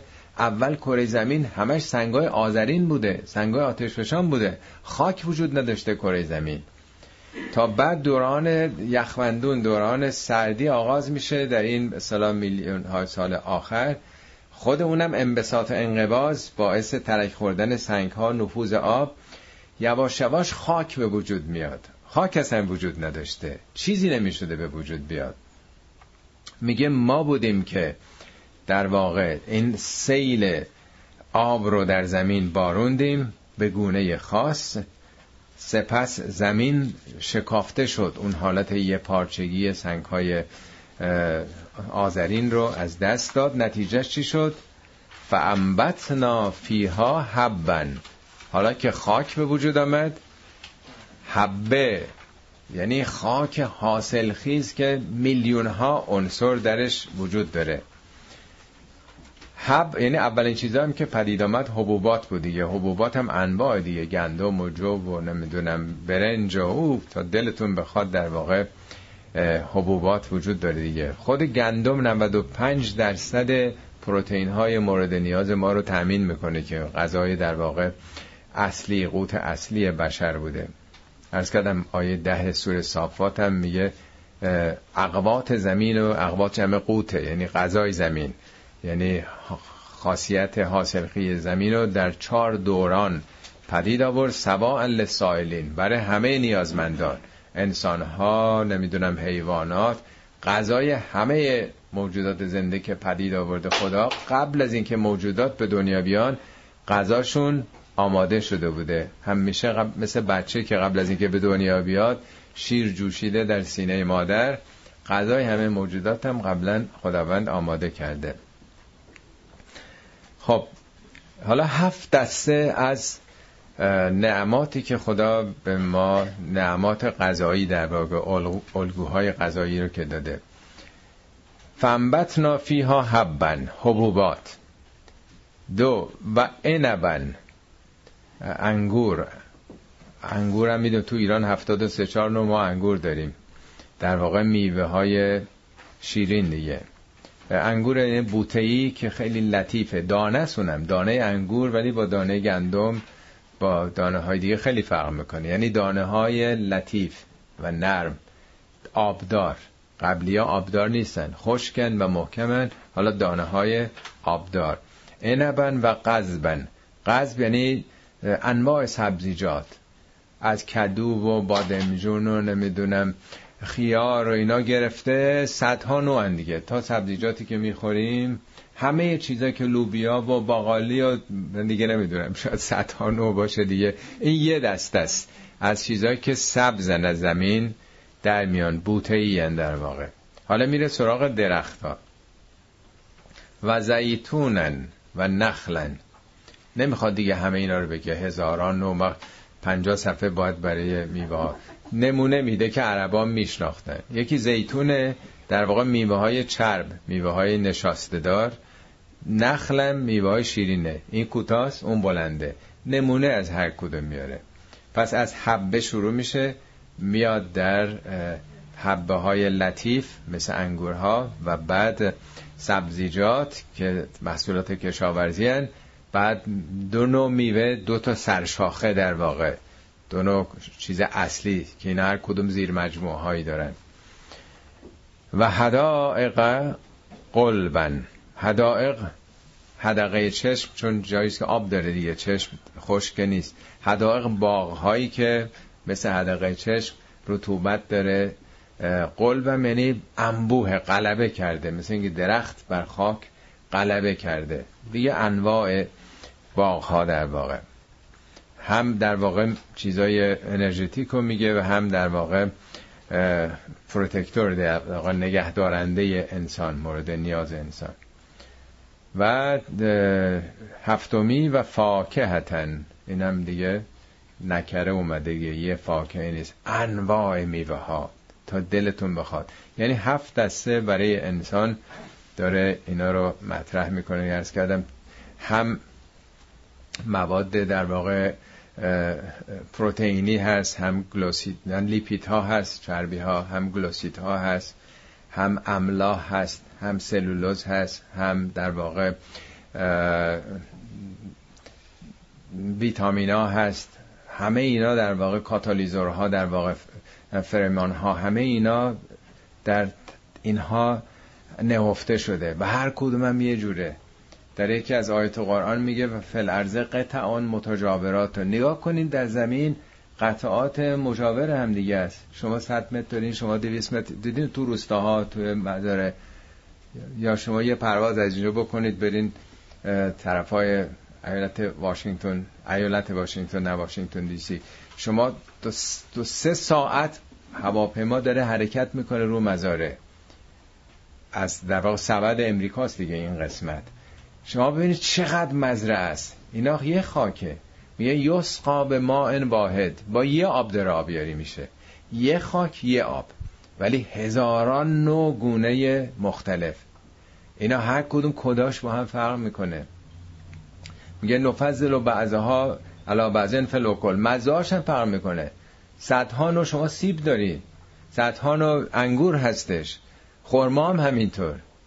اینا کجا اومده؟ میگه به خاک نگاه خاک و کی انقدر درش این استعدادا رو گذاشته؟ این اطلاعاتی که بتونه این میوه هایی که چقدر لطیفه و چقدر ویتامین و خواص داره. فاکهتن و ابن این هشتمیش که حالا مال انسان دیگه نیست. اب یعنی در واقع مراته یعنی نه تنها این میوه رو به شما داده مراته هم چمنها رو هم ایجاد کرده که شما چشمتون لذت ببینه این گلوگیاه و طبیعت زیبا رو ببینه. بلبلان بخونن براتون. صفا بکنید کنار جوی آب و هم مراتعتون انعامتون. انعام هم جمع نعمته. یعنی همه اینا نعمته. گوسفند و گاو و شطور و اینا که بهتون دادیم.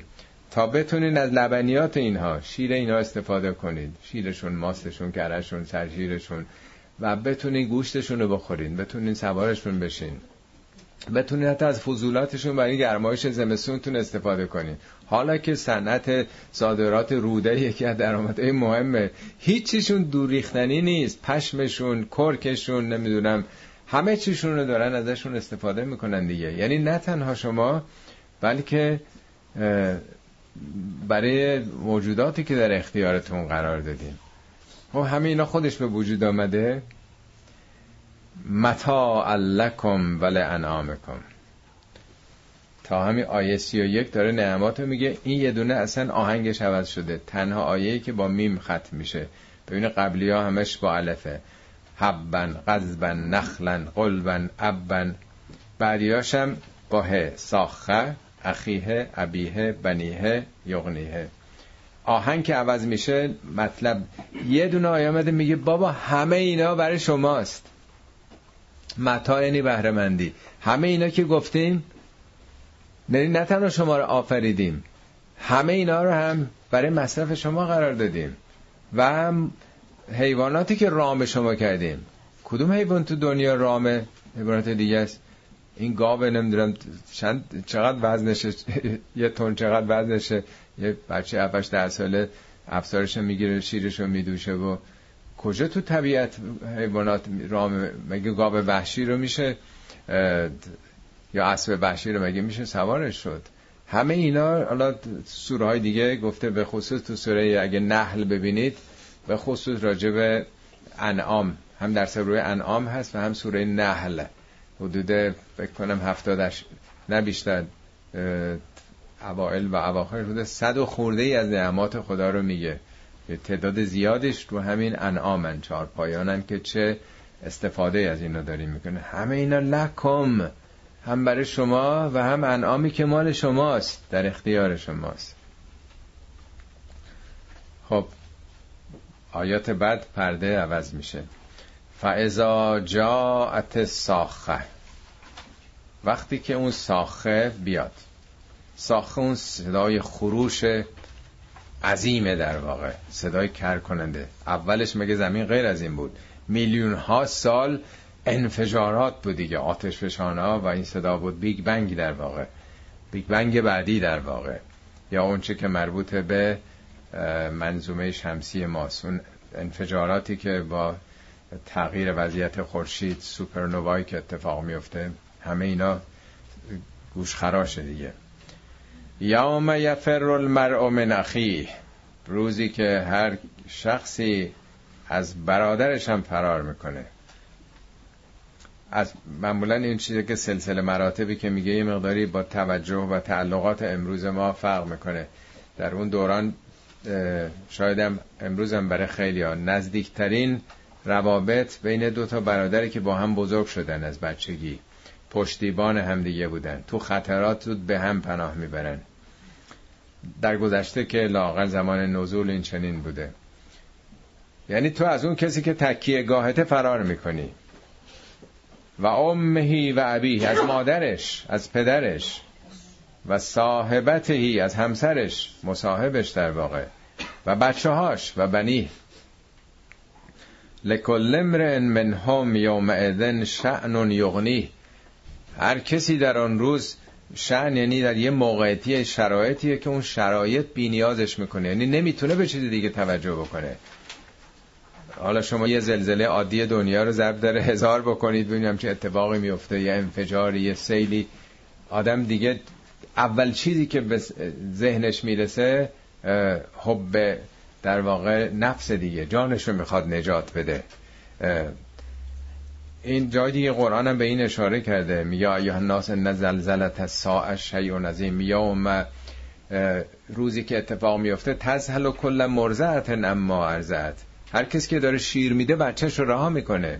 و تزع و کل ذات حمله حمله ها هر کسی که در واقع بچه حامل است بعض حمله می‌کنه. می‌خواد در واقع با این تشبیهات قابل فهم دنیای ما نشون بده که این آینده زمین یه همچین اتفاقاتی خواهد افتاد. آیه بعد از آیه تا آخرش در واقع تعیین سرنوشت انسان هاست. وجوه یومئذ مصفره مصفره چهره هایی در آن روز مصفره هستند. مصفره همون ریشه سفر سفیر. یعنی شما سفر که میرید دفعه گذاشتم مرز کردم یا مسافرت صحراست همه چی براتون بازه. چهره های بازن. چهره های بسته شده منقبض نیستن. بازن. مثل اینکه گلی که شکفته شده. یا و صبح ازا اسفر صبحی که باز شده. ضاحکتون مستبشره خندانن. گل باز در واقع. مستبشره از همون ریشه بشارت در باب استفعاله. در واقع خندان امید به آینده داره منتظر بشارت های بهشته. اینا تمثیل در واقع. نه اینکه دنیا در واقع اونچه که ما در درونمونه در چهرمون نمایان میشه. وضعیت چهره گویای درون هر کسی دیگه. خوشحال باشه یا غمزده باشه. و وجوه یومئذن علیها قبره. چهره های البته وجوه منظور تنها صورت نیست. وجوه از وجه به اون چیزایی که توجه کردیم. ابراهیم میگه انی وجهت و وجهی للذی فطر السماوات والارض. من وجه همو به سوی اون کسی که آسمان ها و زمین رو آفریده کرده. منظور روی ظاهر نیست روی دلم. وجوه یعنی شخصیت ها انسان ها بر حسب اینکه به چی رو کردند شخصیتشون همونه. این کسی که یه عمر دنبال شهرت رفته شخصیتش شهرت طلبه دنبال شهوت رفته شخصیتش همینه دیگه. اون چی که ساخته شده در درونش به مال توجه داشته قبلش مال و ثروت بوده همونه دیگه شخصیتش همونه. مجسمه همون کار شده. در قرآن این که میگه ابرار نمیگه ابرار چه کسانی هستن میگه ولکن البر من آمنه. بر چیه؟ بر انسان است که مجسمه بر شدن. بر کسی است که نه بر چیزیست بر نیکوکاری. پسر نو هم میگه انه عمل غیر صالح. او عمل ناصالحه یعنی شخصیت پسر نو عملشه. حالا اعمال انسان ها شخصیت ها رو داره می‌سازه. وجوه یوم ازن علیها قبره. وجوهی بر اونها قبار غمه مثل اینکه قبار گرفته اینها رو. ترحقها قطره. سیاهی اونها رو گرفته. تمام وجود ترحقها یعنی اشراف کردن پوشاندن. اولائک هم الکفرت الفجره. اونا همون کسانی هستن که همه این حقایق رو پوشوندن نادیده گرفتن. فجرم در واقع همون ف... چیز دیگه میگه متقی و فاجر. متقی کسانی, کسانی هستن که سلف کنترل دارن. خودشون رو در یه حریمی نگه میدارن. فاجر فجر یعنی شکافتن دریدن پرده ها همه این نظامات رو در واقع حتک کردن. در آیات دیگه قرآن فراوان دم از این چهره ها می‌زنه که چگونه چهره های روشن باز خندانه چه چهره هم تیر است. من چون هنوز وقت هست برای ساده تر شدن مطلب شریس از مولوی می‌خونم خدمتون. خیلی قشنگ توضیح میده که چگونه اعمال ما در واقع رنگمون رو روشن می‌کنه یا تیره می‌کنه. داستان کسی است البته داستانهای خیالیه دیگه در مصنوی مولوی. میگه دعوی کردن آن شخص که خدای تعالی مرا نمی‌گیرد به گناه. و جواب گفتن شعیب علیه السلام مرعو را. عنوان این شعر در واقع اینه. یه نفر میگه که خب این همه تو قرآن گفته که آدم گرفتار میشه به اعمالش دامنش رو می‌گیره. نه همچی اتفاقی برای من نیفتاده. میگه آن یکی می‌گفت در عهد شعیب که خدا از من بسی دیده است عیب. چند دید از من؟ گناه و جرم ها و از کرم یزدان نمی‌گیرد مرا. خیلی گناه انجام دادیم ولی اتفاقی نیفتاده حق تعالی گفت در گوش شعیب در جواب او فسیح از راه غیب. خدا در گوش شعیب اینا شعر دیگه. به صورت فسیح واضح و آشکار. خداوند گفت که بگفتی چند کردم من گناه؟ و از کرم نگرفت در جرمم. اله عکس می‌گویی. عکس می‌گویی و مغلوب ای صفیح ای رها کرده ره و بگرفته تی. خیلی عوضی. تو راه و رها کردی تو سرگردانی تو بیابان برهوتی. چطور میگی خدا منو نگرفت؟ چند چندت گیرم و تو بیخبر. در سلاسل مانده ای از پا تا به سر. سلاسل جمع سلسلت یعنی زنجیر. دست و پا تو زنجیره. چطور میگی منو خدا نگرفت؟ زنگ تو بر تویت ای دیگه سیاه. زنگ که بیرون نیستش که در درونته. تو مثل دیگه سیاه شدی. حالا اون موقع دیگ خونه ها همه دیگ داشتن و هیزم زیرش میذاشتن سیاه می‌شد. گاز امروزی که نبود. رنگ تو بر توی تیدی سیاه کرد سیمای درونت را تباه. بر دلت زنگار بر زنگارها جمع شد تا کور شد ز اسرارها. انقدر دلت تیره شده که اسرار رو دیگه نمی‌بینه.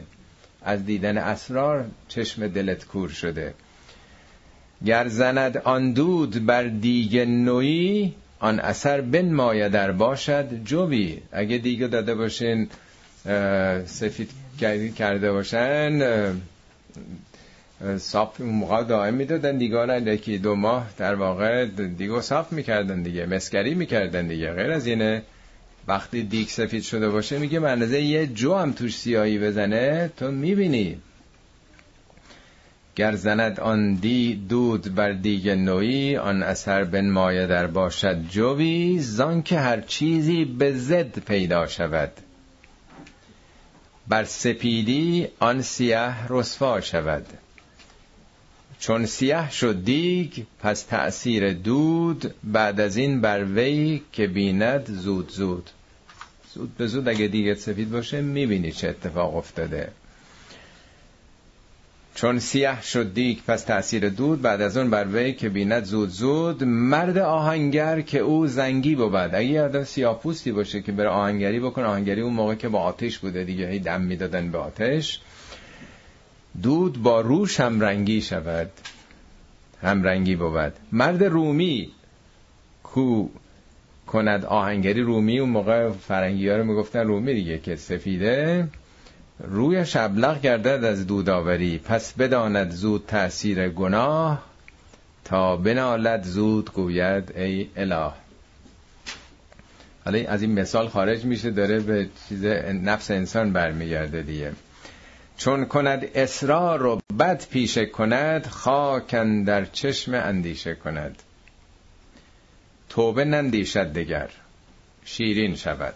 همه کارش براش خوبه. دیگه به فکر توبه هم نمیافته. بر دلش آن جرم تا بیدین شود. انقدر اونو تکرار می‌کنه که اصلا دین رو هم انکار می‌کنه. آهنش را زنگ ها خوردن گره آن ببخشید. آن پشیمانی و یا رب رفت از او. دیگه کاری نداره سراغ خدا بره. شست شست بر آینه زنگ پنج تو. شست ببخشید این نشست. شست بر آینه رنگ زنگ پنج تو. این آینه دلش پنج لایه زنگ تو در تو گرفته. آهنش را زنگ ها خوردن گرفت. گوهرش را زنگ کم کردن گرفت. بعد مثال دیگه می‌زنه میگه کاغذ شما روی ورقه کاغذ سفید وقتی یه خط بنویسین کاملا خونده میشه. وقتی یه خطم رو اون بنویسین نظر سختتر میشه. سه بار رو اون خط بنویسین دیگه خونده نمیشه دیگه. میگه دلتون اگه صاف باشه می‌بینید اون گناه ها رو. این که میگه بعضی ها روشون باز سفیده مصفره بعضی ها میگه تیره شده مثل دوده شده قبار غم. قطره یعنی مثل قیر گرفته شده. داره تمثیل همین وضعیت رو می‌کنه. مثال بعد می‌زنه حالا دیگه مثالاش باز کار نداریم وقت رو نگیرم جنبندیش رو که می‌کنه.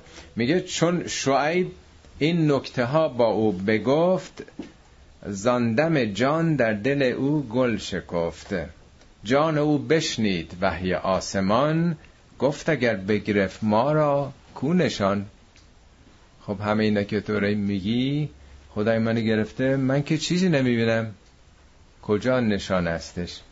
از این به بعد به اصطلاح نکات حقش رو از اینجا دقت بکنید. شعیبم به خدا میگه این حرف من رد می‌کنه میگه من نشونی نمی‌بینم. نشونی می‌خوام مدرک می‌خوام سند می‌خوام. گفت یا رب دفع من می‌گوید او. دفع می‌کنه. آن گرفتن را نشان میجوید او. گفت ستارم نگویم رازهاش.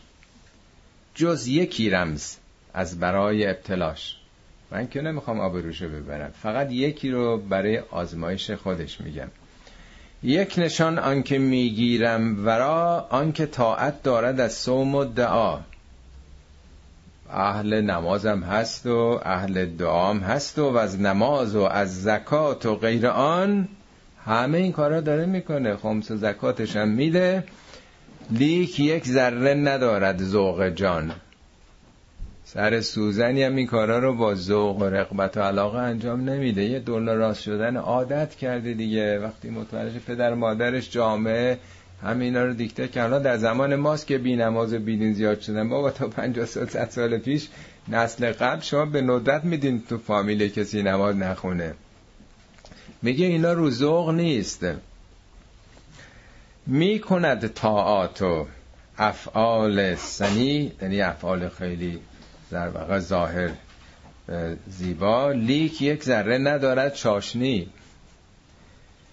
طاعتش نقض است و معنا نقض نی.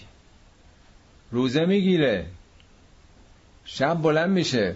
ولی همه هم غمش اینکه انقدر بخوریم که فردا بتونیم تا افتار بعد برسیم دیگه.